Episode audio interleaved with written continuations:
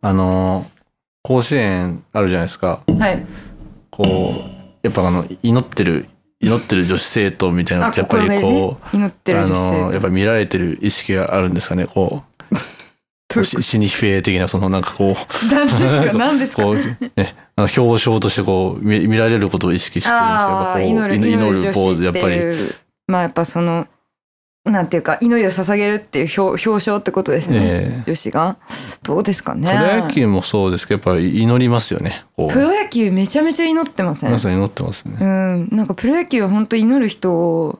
抜き すぎうん。まそう抜きすぎで、あまあ、すごい、そうですそうね。日ハムとかめちゃめちゃ抜いてますけどね そうなんか楽天あんま誰もな祈ってなくて、ええあんまり抜かれないんですけどあそうなんねですかん私も祈らないし、ええそうそうそういやいやまあ甲子園ねはい。あの今年はですね結構あてか私もともとプロ野球が好きになる前は甲子園がすごく好きえなえタイプの人間だったので,、でえっと、藤木さんが前何か MLB の話をしてくださった時も思ったんですけど、はい。プロ野球と甲子園ってもう別の競技なんですよね、うほとんど。そうですほね。とんど別の競技なので、まあまあ、そもそもね、プロとアマチュアなんで、そうそうそうそうそうそう、だから、まあ、別の競技としてうん今でも楽しく見てるんですけど、あのまあ今年もね今年はで今年はなんか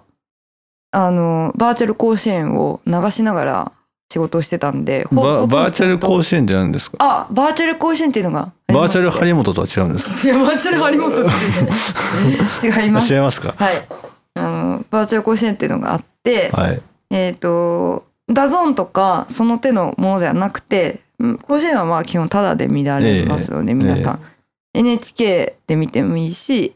あの NHK のラジオで聞いてもいいし、うんあれが意外と楽しいんですうけど、ん。あとまあそのバーチャル甲子園っていうのは ABC テレビっていう、はい。えーあの関西系はのいはい。地方局、ええ ABC テレビは私知らなかったんですけど ABC テレビはあのまあ NHK で甲子園がやってるみたいにまあこ関東でいうとテレビ東京で甲子園全試合やってると、うんだからなんか甲子園の全試合やってるうん。曲が2つあって、あ、そうなんでもす。そうう選択肢そうそうそうがそうほ。ぼねえみたいな状態になだるから BS 朝日見るとずっとやってるんですよ。あうん、ー BS 朝日でやってます関東だとあの ABC は。そうなんですね、その ABC がそのままバーチャル甲子園で、えー、と見れますただでバーチャル甲子園というサイそトうでそうそうバーチャルはバーチャル張本とは何が違うんです いかやばいやばいやっぱフォログラム的なこのいや、まあ、全然別にあの立ち上がってくるわけじゃないんですけど、あーはい選手が、はい、なんでバーチャル甲子園なんだろ まあいいいいですよそこは別に本題じゃないですもんう、ね。はいでまあまあ今年すごく意外とちゃんと見たなっていう、甲子園の話をしようかなとはい思ったんですけど、私ね今年全然見てないんですよ。でもなん藤木さんって毎年見てるんですか一応見なくなっちゃいましたね。ああまあまあうんまやあっぱそうっすりよこねうねやっぱあのね中学生の野球男児たちがあの稲村亜美をなんかね囲んでしまったみたいなあのね、はいちょっと、はいあれを見てりゃちょっとや野球高校球児とかねあなんかそう野球野球やってる人はちょっと無理になっちゃっいたんやで。すあなるほどねうんあの、まあ、ちょっと怖いですよね怖いな高級児怖いですよね、はあとなんか高校野球のハラスメントの話とかを読んでなんか女性記者の人がすごいセクハラにあった知ってますかセクハラですかえどういうことちょっと待ってくださいえっ、そとのなんか部屋に呼ばれて行ったら、はいなんかその球児がオナニーしてたみたいなえー、オナニーするとこ見せつけられたみたいな、ひどいですね、はい、なるほどとかをなんか摂取してるうちにちょっとなんかねまあまあま あんあまりみ確かたにいな確かあにんまりみたいなちょっとそれ僕はも甲子園を目指してた時期あるんです よえどういうことですいかやいやそれ少年野球やってる時とかねあ あそそううそうかそそううかそうかはいはいまあ、はいい、やネガティブな話しちゃったんですけどでもやっぱやっぱエンタメとしての強度は強いですよね。てか強いなんかあ思い出してなんかね単純に夏なのに暑苦しいから見なくなったんだあまあまあ そうまあまああのもう本当に単純に暑そうなとこ見たくないなそう甲子園にやんつけようっていう話そう野球は好きなんですけどそうあとまあいろいろありましたよねあのなんかおにぎり事件とかねとかその女子マネージャーがおにぎり300個作ってるあーでそういうのっとかねてどうなんだろうかあっていうーちょっといろいろありましたよねとかあまあ確かにそういうのはあります、まあ、うんなんか私が言いたいのは、うんそういうあの高校野球の悪しき風習みたいなのは絶対ない方がいいし、うんまああの改善してるチームもたくさんあって、こうん今年は確か朝日新聞がその新たな甲子園の形みたいな連鎖をやってたんですけど、うんジョマネがいないとかおーあのいや別にジョマネを排除してるってわけじゃなくて別に男子もマネージャーにななってスコアラーになっなった子がいて、うんであじゃあちょっと話しますと、えっと、今年国学院栃木が結構強かったんですよ。はい。えっと国学院っていうと久我山のイメージは強いですけどあそうですよね、。東京ですよねで国学院栃木は、えーとまあ、その後栃木から出てきまして栃木も結構強いチームが多いあはいの、うん作新とか栃木です。そうです、はい。倒してきてるんですよああ、つそうまなんだ。りであんだけ実っといて詳しいなと思いましたけど ね。藤木、藤木意外と知ってるのに。そう、うんあのそうその通りででえっと確か3回戦まで行って、まあ、3回戦でちょっと負けてしまうんですが、はなんと2回戦が強豪智弁和歌山といい。う、はいはえー智弁和歌山という、まあ、和歌山の高校がめちゃめちゃ強いんい。はい。でジすョよ。ックロックで同じみの。あそうそう魔曲と呼ばれて、あのブラスバンドもめちゃめちゃかっこいいんですけはい。ど、はいでそこの智弁和歌山を、えーとまあ、5対3で下してるんですが、うん2回戦の時に、うんこれは、えーとそのまあ、男子マネージャーの2人が、うん。すごくこう智弁和歌山の映像とかたくさん見て、うんどっち方向にこのこいつの場合はどっち方向に打った方がいいとか、あるいはなんかそのメンタルトレーニング的なところも担いながらあーいいですね彼らは全然野球やってないんあ実際にその野球というスポーツやってないんですけど、えーとまあ、ネット甲子園見てもらえば分かるんですけど、二2人やっていてですんごい分厚いのとかいっぱいあってそれをまあ伝える能力も高くて。うん渋谷和歌山を結構こういい感じで打っていくっていうようなストーリーがあったりとか、うんまあだからその そもそもやっぱりなんか野球私もやプロ野球が嫌だなって思っていた、まあ、甲子園ももとうんもと見てなかったのは、そもそも選ばれし者ものっていうかもともとやっぱりすごいえー身体能力が高いとか、うんそれなりのことってあるじゃないですか。うんはで甲子園ぐらいなのレベルになってくると、まあ、やっぱりアマチュア野球ではあるので身体能力全振りで、まあ、なんか別に野球じゃなくてもこの子多分陸上とかうんでも活躍するんだろうなみたいな子がいっぱい出てくるそれこそまあちょっとさっきあの私が推してるチーム楽天イーグルスにオコエルイっていう選手がいて、えー、と彼関東第一高校ってとこにいてすごく活躍してたんですけど、あの当時、えー、と陸上とボーリングとあとなんかもう一個のスポーツから、あの本気のオファーが来てたうわ。んでもまあなんとなく野球選んでなんとなく野球を選んだけどすもうあの一塁一二塁間5秒なんとかで走るみたいな、うんでう打てちゃうみたいなだからなんかまああんまりなんていうのかなすごいそういうもともと才能がある人がやってるんだなっていうのは確かになんかちょっと嫌なところはあったんです、なんか、まあやっぱ日本のこうスポーツヒエラルキーでいうと一番上っていうか、まあ、当然そのプロスポーツとしての、まあ、年収も高いっうん、ていうのがあってまあいまだにまあまあわかんないですけどねサッカーとかだと海外行くとお金もらえるかもしれないですけど、うん、なんかそういうのありますよねまあやっぱなんか日本野球昔から言いますもんねなんかそのこいつ陸上行ってたら活躍したのにとか言われてる人あいりたますあり ますありますそうありま長す嶋一茂とか野球やんなきゃよかったと思いますよあーまあま あ野球確かにまあまあでも彼もすごいと思いますけどね、うんあの息子であのやってるのとかねだからなんかそういう人見かけますけどね、そうそう。でまあだけど、まあ、で多分やっぱりちょっとそういうそういう側面はあ,、はいあるからこそまあやっぱりそういう変な変なしなんていうか慣習みたいなのとうか、んまあもうさらにそれがこう勘違いが激化していくとハラスメントみたいなことになると思うんですけど、うんやっぱりそういうものっていうのはどんあの一応なくして一応っていうか、まあ、なくしていこうっていう動きはあるし、はいまあ、そういう、まあ、ちょっと本当その国学院栃木のネット甲子園まだ今ギリギリ見れるんで皆さん見ていただきたいぐらいなんですけはいど、あれまだ長嶋美奈やってるんですか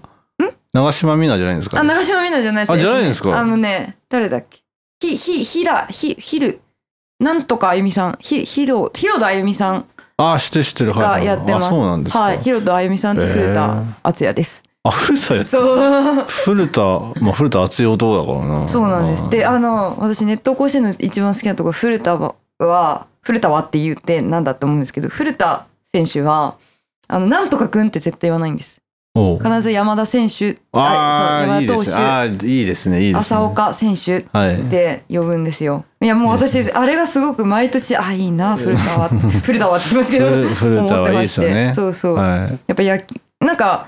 まあいいとこばっかり見てもしょうがないんですけど、うんまあちょっとその徐々にね甲子園も変わってきてるかなっていうのは思いました、うんあとまあ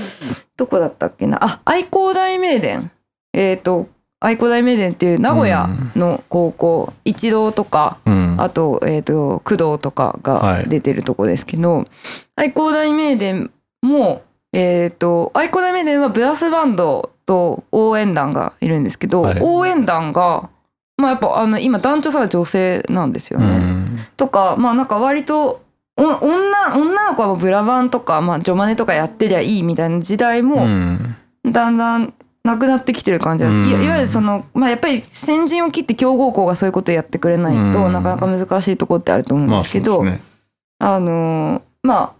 まあ坊主坊主問題とかはねまだなかなか解消してないみたいですが、徐々にそういう動きはあるなっていうことを、うんまあちょっと久しぶりにきちんと見てたんではい感じたとは思ううんんですが、といわとはいえ一方ですねやっぱり投げさせすぎ問題とかっていうのはあるわいけですね。やいや遅すぎると思いますよ本当にいや改革があちょっともう 20, 年20年前にやるよみたいーあなまあまあまあ感じまあで。すようん正直でもまあなあうんいやでも本当に甲子園は面白いんですよ面白いですよ本スポ当に面ーツと白しいやってぱ普そ通に。のやっぱり高校野球が好きっていう人はその何が起こるか分かんないみたいな、うそんの点点差は関係ないみたいなそうですねまあ予想だっ45たり点差ぐらいだったら全く関係ないんでプロ野球と違って。そうですねなんかそのい勢いとかで押し切っちゃうとか、そうですね。うんみたいなまあ魅力は確かにあるし僕も好きですけど、うん。うんいやその球数もそうですよ本当にお近江の山田君っていう、はいはい、とかあの今年ね近江の山田春人っていそううですねいわゆるプロ中って言われるプロ、うんもうプロに注プロのスカウトから注目されてるうん選手がいて、もうそうなんですだからむ難しいのはその大谷の時もあったじゃないですかありましたなんかあ岩手のなんだっけ何でしたっけな高校で割と監督が若手の人で、はいその将来を見据えて決勝で投げさせなかった、うんあお大谷じゃないか佐々木朗希佐々木朗希かで佐すね々木朗希あありましたよねありましたありとましたかだからでもそれがあったからねあのあれ完全試合でしたっけ完全試合かあ完全試合しましたできたはいと佐か、々木朗希プロプロ野球でうね、んうんでも片やその、まあ、佐々木になれない人たちっていうのは、うんまあ甲子園がゴールみたいな人もいるわけですよ、うんまそうあですまねあまあそれが多数なんですよだねからもうほぼ9割方と考えていいと思います、でも彼らは佐々木のおかげでそこまで来れてるとも言えるからそうですね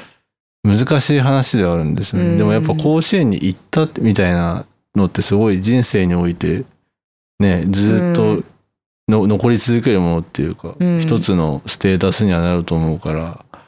ら、うん、その気持ちもわかるんですけどでもうん僕やっぱりそのプロスポーツ側なんで僕の視点うが。んうんうんうんもったいないなと思うんですよそう投げさせすぎてって、うんうんやっぱりその高校で投げすぎたピッチャーって絶対怪我したりとかそうですねはい体制しなかったりっていう、まあそのちゃんとした統計で今喋ってはないですけど、うん、まああのそのイメージは強いと思いますあのうん済済美高校にいた安楽君そうなんですよで当然みんな甲子園に行くんだって、まあ、当然まあプロを意識してる人もたまにいますけど、はいものものすごい天才の人で、まあ、うん甲子園で終わりじゃないんだみたいな手抜くみたいな人いますけど、まあね1718歳の子はねうん力抜けないですよねそれ抜けでないそこでそこを止めるのがやっぱ監督だったりとうか、ん高野連のルール作りだと思うんで、うんでやっぱりやっぱりなんかどうしてもそのビジネスビジネス的なとこを思っちゃいますよねなんかやっぱ盛り上げるためになんか日,、うんうん日程もキュッてしたりとか別に日程,、うんうん日程を緩くすればいい話だあしそうそうそう7月からやあれとばこいいんなクソ暑いのに甲子園でやる必要ないしそうそうそうだからあれもねすごい私気になってて、うん結局まあ見てる側としてはでうん私実は今年ですねあのえっと西西西東京の、うんえっと決勝見に行ったんです、はい西東京決勝が7月31日で、うんえっとみあの神宮神宮球場でやったんです、えっと始まりが10時で、うんまあ大体試合終わりが13時ぐらいだったんですけど、うんいやもう私あの4回までしか入れなかったあ暑ーくて暑すぎてそうもう本当にあんなあんな環境で守備ん10分もやってたらみんなそれはバテるに決まってます、うんエラーが出るに決まってるなと思いました、うんでもやっぱりなんかそのうんまあ一応高校えっ、と夏の高校野球全国大会っていう名前じゃないですか、うん高校甲子園って、うんでもみんな甲子園っていうつまりだから甲子園でやることに対しての何かその特別な意味っていうのがもうできちゃってるじゃないですか。まあメッカですね。そうそう。で、それを高野連がうんぬんかんぬん言ってるわけですよ、今の。うん、高野連とか外野とかがね、うんもう本人たちに直で聞いてあげてほしいんですよ。で、うんなんかやっぱ、ほん甲子園でやりたいのかとか、うん甲子園でやりたいと思うけどやっぱり熱中症で今年も3人倒れてますからね、うん甲子園あの夏の高校た野球大会中に、あのか何かをつけてほしいとかインターバルの時間をもうちょっとふ増やしてほしいとうか、んまあ要は今、あのー甲子園って1回戦とか2回戦って1日に4試合あるわけですようね。もうんぎゅうぎゅうですよぎゅうぎゅう。確かにそうだからその2試合とかにすればよくて、うんもう6月ぐらい5月6月ぐらいから予選を始めてっていうスタイルにするとか、うんで本人当事者たちの意見が無視されるでそれはやっぱりちょっとどうしても、まあ、やっぱり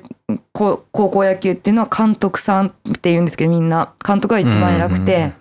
次に偉いのキャプテン。それはね、みそたいれなはの僕があるはすごい間違ってると思うんですよね。うんなんかその、なんかまあ、日本的なうん、こう、年功序列というかう、ん、だってプレーするのは選手ですからね。そう選手がいなきゃ試合できないわけですから。選手がいなきゃな甲ん子か園そできこない。の順番違うよなーって思うんですよね。だから、うん。そうね。まあまあ、名物監督とかもいるんでね。あまあね、うんいますいますいやなんか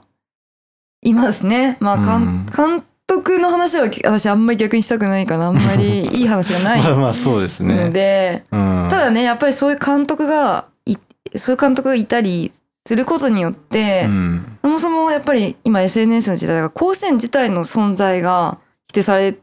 たりとかするわけですよ、まあちょっと声が大きい感じの人うん。が配慮なく喋ると。うん。ただでもやっぱインターハイってあるわけじゃないですかサッカーだって、は今たいあの体操とかねやってますけど、えインターハイってまあ同じ立ち位置なわけじゃないですか、まあ本来はねそうで野球の中でえうん。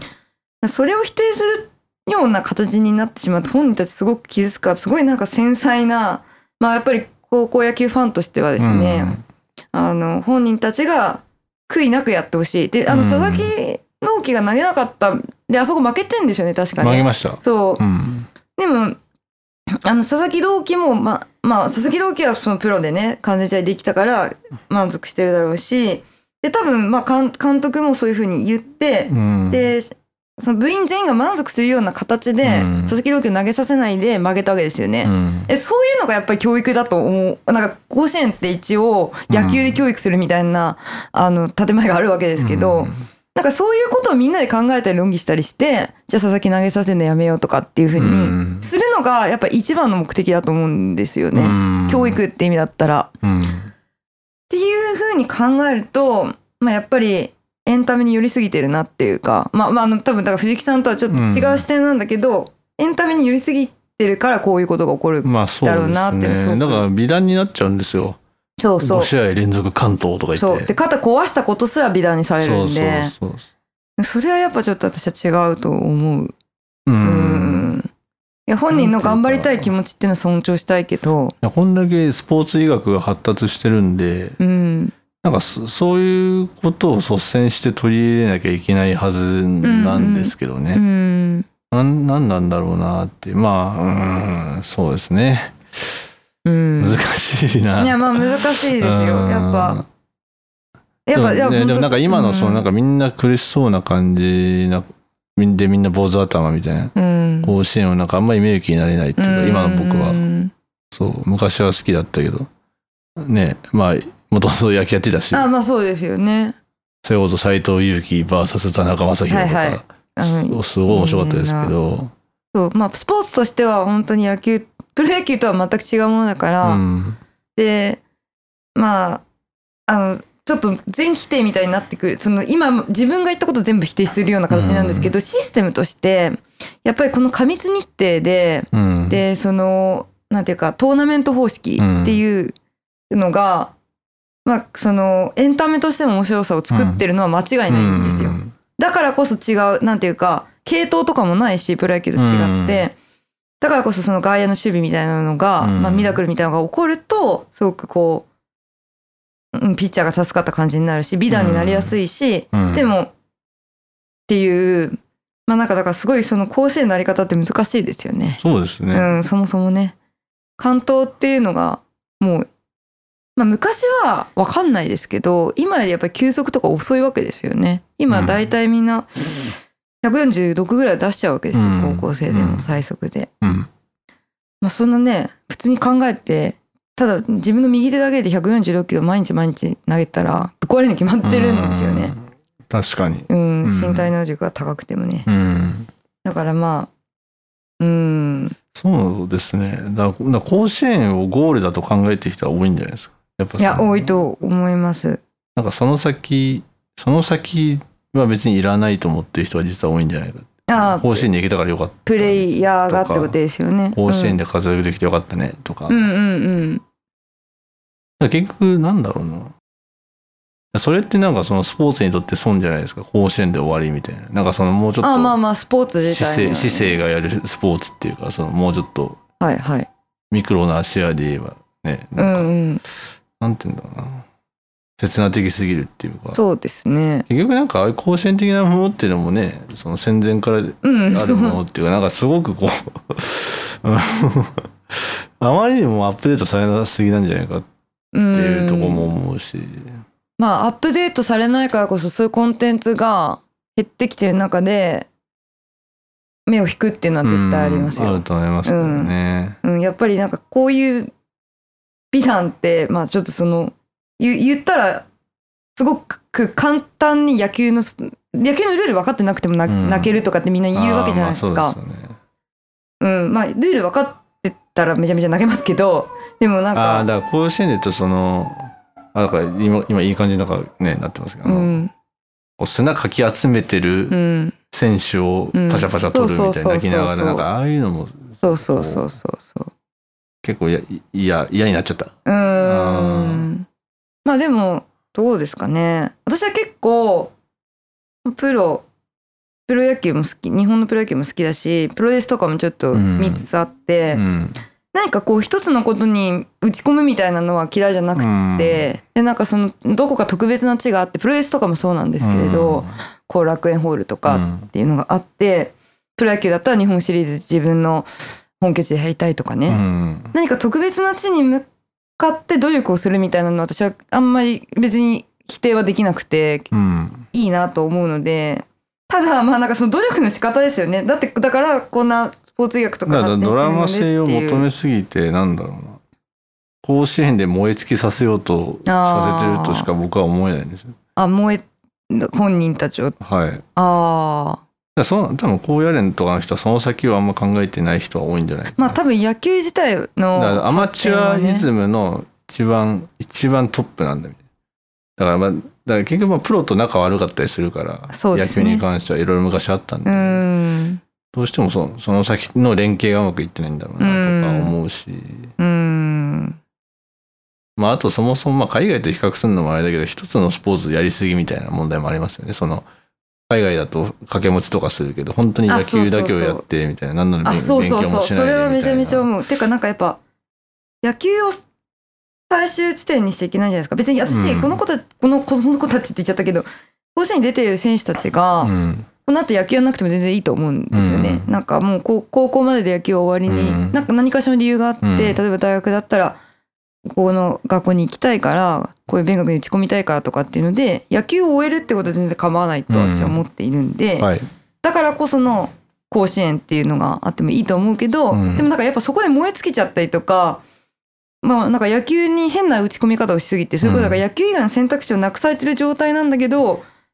でも甲子園が終わったらどうしたらいいか分かんないみたいなのは、うん、特に強豪校なんかよくあるような気がするんですけど強豪校だって強豪校おあの大阪桐蔭だって毎年一人ぐらいしか出ないわけですから、うん平均して考えても。っうん、ていうのはやっぱなんか考えたりはします。まあそうですね、うんそうなんですよだからプロになれるのって本当に一握りだから、うん、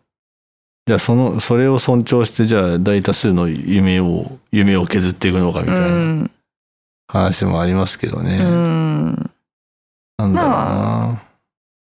そうですねまあでもまあ絶対的エースみたいなのっていうのがいるからな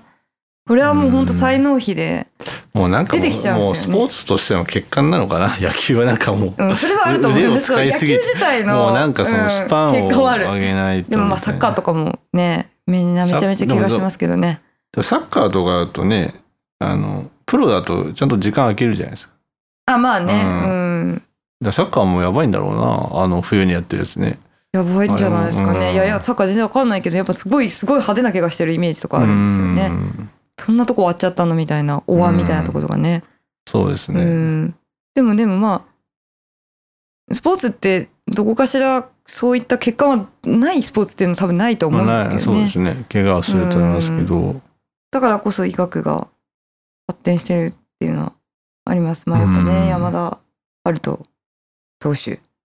ごく本当にいい球投げてたんで、うんであえっとその山田春人投手は準決勝で負けてしまいましたえっと下はい関学院という山口の高校に負けてしまったんですが、あのその前の準々決勝が高松商業というところで、うんえっとあの結構今回注目されていたチームでしてはい。なぜかっていうとえっ、とまあそのえっ、と前年の確か甲子園の時に高松商業と智弁和歌山が対決し智弁和歌山に負けたんですね。うんでまあなんか智弁和歌山はその年一郎が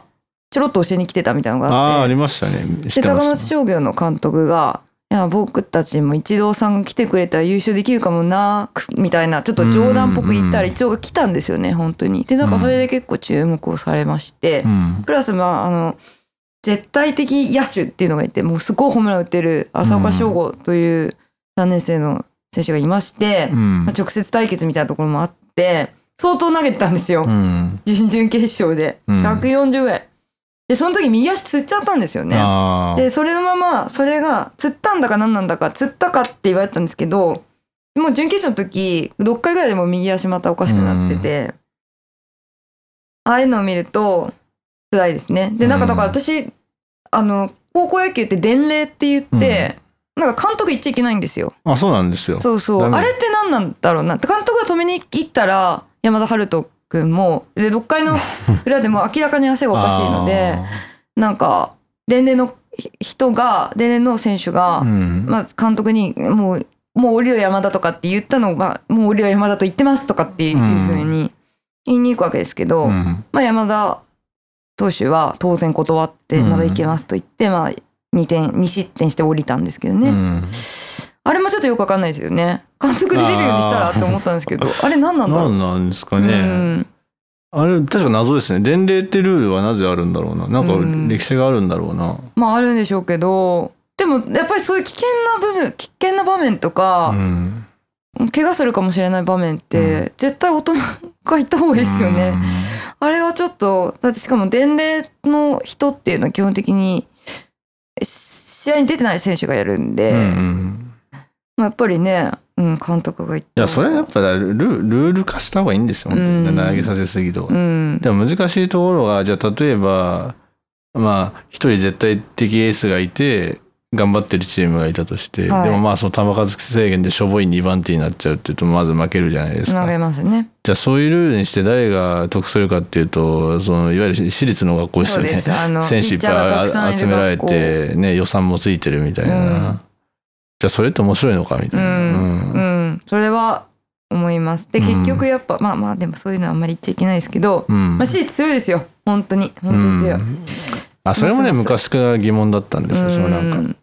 野球留学っていうのかな、うん、うんあわかるわかる。寮生活でみたいな。だって中学の時にスカウト来てるとかあるから。でも最近見高た校ツイになッるターでいいなと思った、ツイートでいいなと思ったのは、なんか下関とねはいでご飯食べてて、なんか、いや、甲子園の中継見てて、はい。で、なんか、客のおじさんかなんかが、いや、こんなんお前よそから、よそもんばっかじゃねえか、みたいな、っうてん言ったんだけど、そのお店のおばあちゃんかなんかが、うんい、はい。や、でも、わざわざ野球しに下関まで来てくれたんだから、んうんうんみんなうちの子だよ、みたいな。ああー、まああ確かにそうだな。それは確かに一つの、まあ、なんあ。か、うん。町おこしにはなってんだろうなっていう、なんかいろんな事情はあれどなんかそれはいい言葉だなと思ってそうですねなんか気持ちを改めましたけど確かに。うんまあなんかスポーツって基本的に政治的に利用されたりするようなことって、うんまあ、まあどうしてもうんスポーツは政治的じゃないとかっていう人いますけど、うん私は歴史を見るとやっぱスポーツって圧倒的に政治的に利用されることが多いと思うんですよ。でもそういう時にインターハイとか甲子園とかってそういうものがなくてでもやっぱり本当にこう仙台育英がえっ、と今、えー今日は8月の21日なんですけど明日月曜日決勝で、まあ、やっぱりねそういう東北地方でうん頑張ってる高校生とかそれはもう現地じゃなくても、うん現地の子じゃなく現地でずっと育ったとかそういうの関係ないと思ううのんで、なんかやっぱそういうの見てるといいなって思うところはたくさんあるんですけどね、でも問題が多すぎんですよねやっぱね ちょっと他のスポーツ、うん私見てないか分かんないですけどうんとは思いますなんで甲子園屋根つかないのかなとかすごく思う、うん高野連めちゃめちゃお金持ってるんだから別に高野連がつけてやりゃいいのにっそうですてね思いますけどねなんか、うん、あるんでしょうね。そういうスポ、うんスポコン的なものからまあう抜けられない。美しいなんとかかんとかみたいなその美しい野球少年の魂みたいなところやっぱりまあ、このご時世でもやっぱ無あり理ますか無理するのが美しいんじゃないですか。そう無理日して本人は。まあそうそうじっゃて思ないいでますすかけねどね。てかまあ甲子園って見てる人どれくらいの年齢層なんでし ょうねおじさんなのかしらどう、まあ、あんまり、うん、まあ、そもそもテレビ見ないですからね、みんなね。わ若若い人だとね。あまあねテレビ自体っていうか。まあ確かになん野か球も見ないし高校野球ってなんかつけてた、つけたらやってるみたいなイメージじゃないですか。あり割ますとなんかテレビザッピングしてやってるみたいな。おお盆お盆にだ帰か省するとやら、ってあるっんまていうりイメこう取ーっジかかりがなくなってきてんじゃないかな。うんでもでも根強いファンはいるよな、でもいまな。す僕の周りにいないだけで。まあうん私も結局ブラバンを楽しみにしてる人もいるしねああそうですようね。んブラバンの人も楽しみにしてたりするんでうん甲子園をなくすとかまあそれはかなり暴論だなと思うんですけど、うんいや難しいですねまあひうん一人一人の力がなんかできる感じじゃな曖いんだよな昧ですよね。なんかスポーツをエンタメスポーツとして見てるのかなんかうん、そうそう、そこを教ちょっと教しっか育りしたの方一が環ないいのと思かいみます。たいな。なんか、なんか全試合やるとか、本当は良くないのかもしれないですよ、テレうビんで。だからだそう曖昧にしすぎですよ。本当になんかそのうん。って別にインターハイで全試合やんないじゃないですか。じゃあサッカーとか、うん体操とか、うんオリンピックでやるような競技、やったっていいわけじゃないですか。まあそうですね。全然やらないじゃないですか。まうん。あ、やっぱそういうところが煽ってるっていうのはあると思いますようね。ん。別にだから、ネットいで見るやとかね、めちゃくちゃ言われるだな京セラドームとかやってたら「お前ら何楽してんだよ」みたいな「俺らが俺らが高校球児の時はいやーな」みたいな「36度の炎天下いやで」ですねみたいななん「か水も飲まずにやってたんだぞ」みたいうん先輩な「だから最近の若者は」とか言われるわけです。嫌ですね。まあこの日本の人口比率を考えたらやっぱりダメなんじゃないですか屋根のあるところでやるのはやっぱりこのね今すり鉢型の人口比率なんでやっぱりこうスポコンで頑張れっていうおじさんおばさん終わ多いんりじじゃゃないですか、高校ない野球。うん終わらせたくない。やっ私はぱ好きなんで、高校生がうん、な野ん球、か構造的に難しいんじゃないですかやっぱそういうなんだろう理にかなってる意見みたいな理にかなってるってのは理にかなってないんですよ多分高校野球の理念からすると、うん、そうで理す、ね。にかなってないことをやることがあそれは美しいん本当でにすそよ多分、う。うん、それは本当にそう。うん、坊主の剣と理か。不尽だから美しいみたいなそうそう、そうですね。そう、理不尽だから美しいっていそううのを、みんなで煽っちそゃうってる。一回負けたら夏が終わるっていうそうんの残酷さ、うん、とかねうん。泣く泣く女子マネーみたいなそうね別に総当たりにしたっていいわけですそからうね。そうそうそうう。うんんでもそれが面白いんだよなやっぱりいや面白いんですよいや、面白いんですよ。んそう、ドラ面ド白ラいマでとす。いうかねそう、てかまあやっぱそこで戦略とかも変わってくるからう、んうん。でやっぱりそのなんかいや今年全然見てないけどやっぱその点差を追い上げるみたいなのはやっぱりありますよカ。タルシスを覚えますよやっいぱやり。すごいですよ、うんきゅ例えばその大阪桐蔭っていうめちゃめちゃ強いうん高校があるんですけどもうずっと強いんですけど、うんえーそこを下関学院がうあの勝った試合は9回に2点入れて、うんもう1対0の超ローうんロースコアゲーム、うん、苦しい中で8回に8回の裏にトリプルプレーが出たんですね。あなんかそうそうそう聞いたかもしれないトリプルプレーっていうまあなんか一気にアウト3つ取っちゃうプレーが出て、でまあなんかもうそれってもうプロ野球とかでもほとんどないような奇跡的な感じなんですけど、もうもうあの私は甲子園では見たことないんですけど私が見てる間は、そこから流れが一気に変わってうん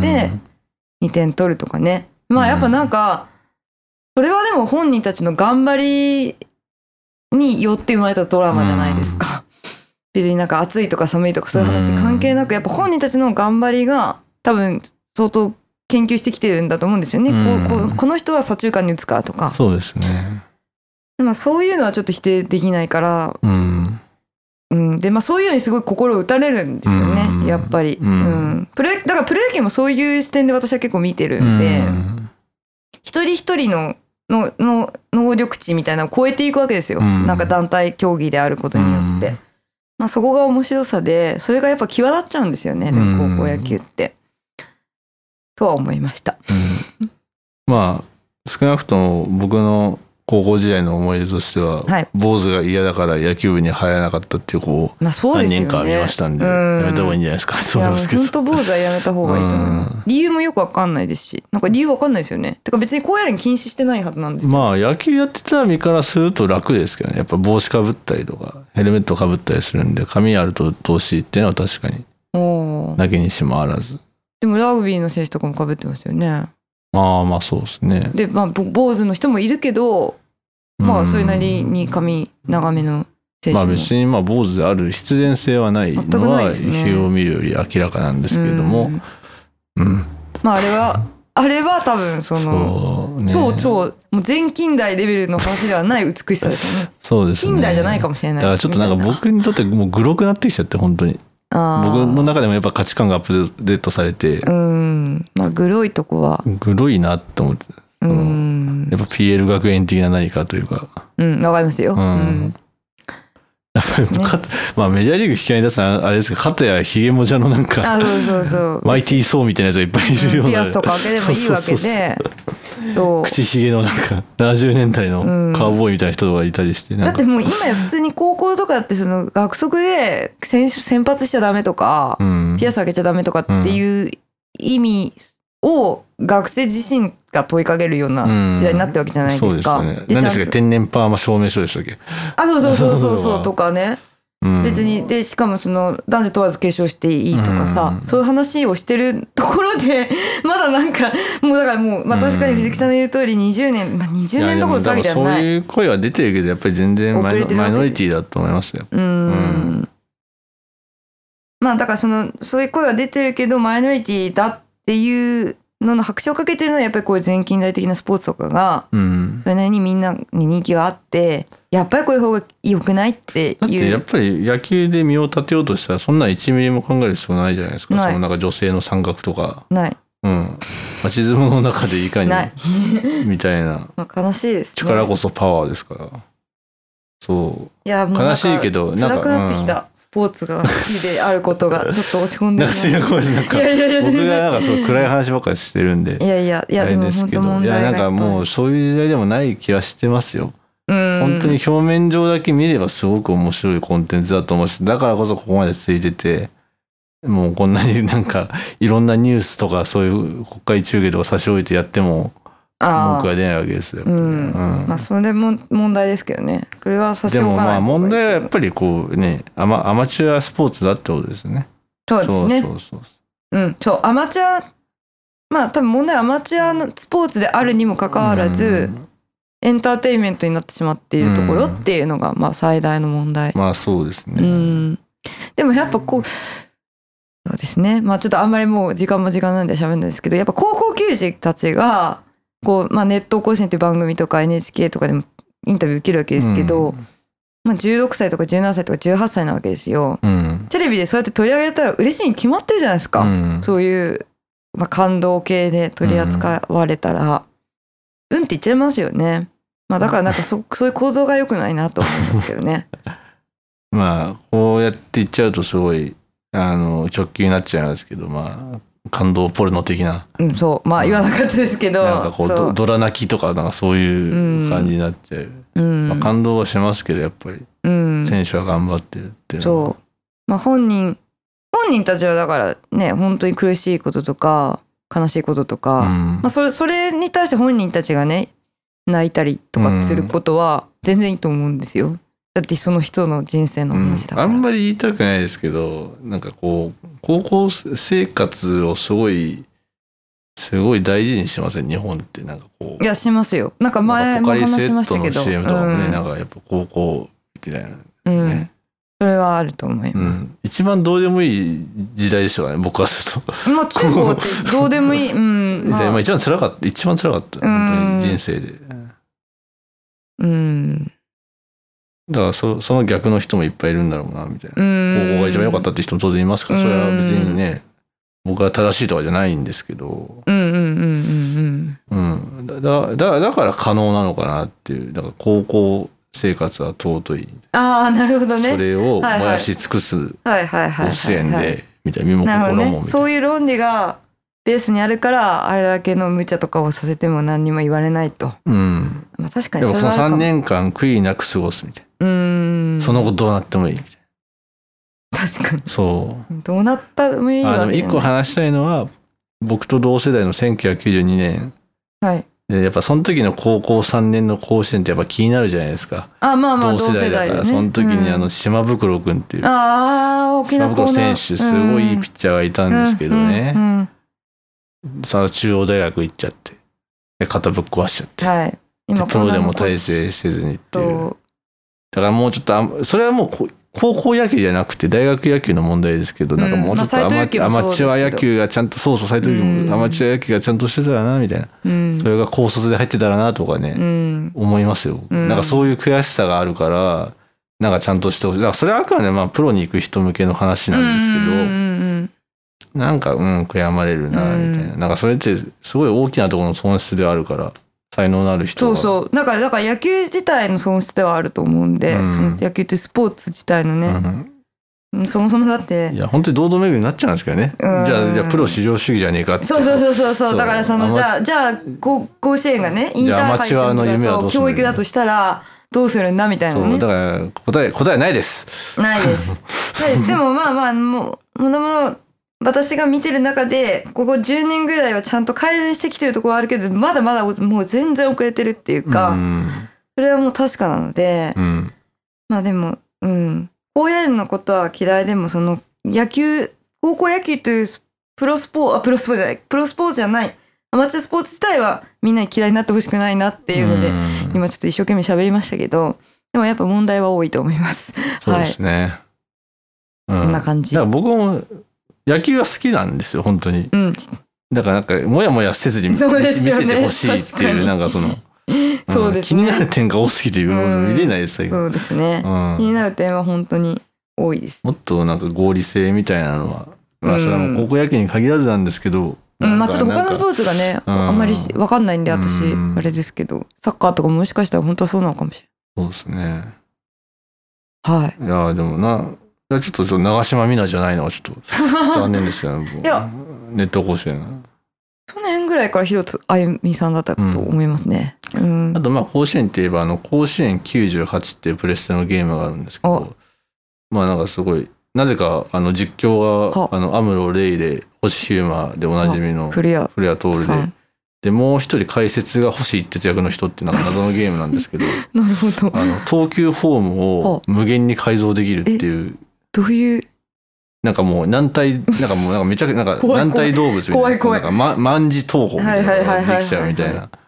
股の下ら。から、バンとあ、こう、あか。の、股の下からアンダーそソうーしちゃうだとかね。甲子園アポストロフィー98で検索すると、はいもう腹筋崩壊の動画見れますんで、ぜひ、ちょあっとの、辛い時とかぜひ、なんあ、わかりまかした。寝ながら。ら投球みたいなのとか、ね、寝技投球的そう、な感ガじ。チョーンで、なんか球が射射出されるとあか、ーそういう。ピューみたいなね。そう。ちょっと見てみますちょっとね。言葉で説明したら全然面白くないんですけあ、どわ。かりましうた。ん、僕今の僕からするとやっぱ甲子園98の方が今の甲子園より面白いなるほそど、うなるほど。まあちょっとね、こういう深刻な話になっちゃったんで、そうですねあの、この動画を見て楽しい気持 ちで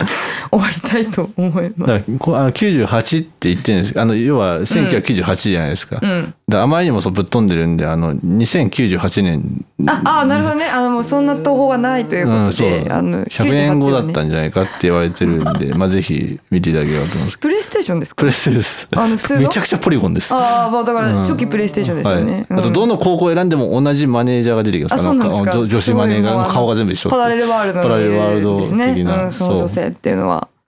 シュレーニンガーの感じなんですねそうですねわかりましたはい、はいじゃあまあ今年の甲子園の話全部あんまりしてないですけどそうですねはいまああの22日月曜日明日決勝私は楽しみたいと思いま す じゃあ、プレイボール。はい。レイボー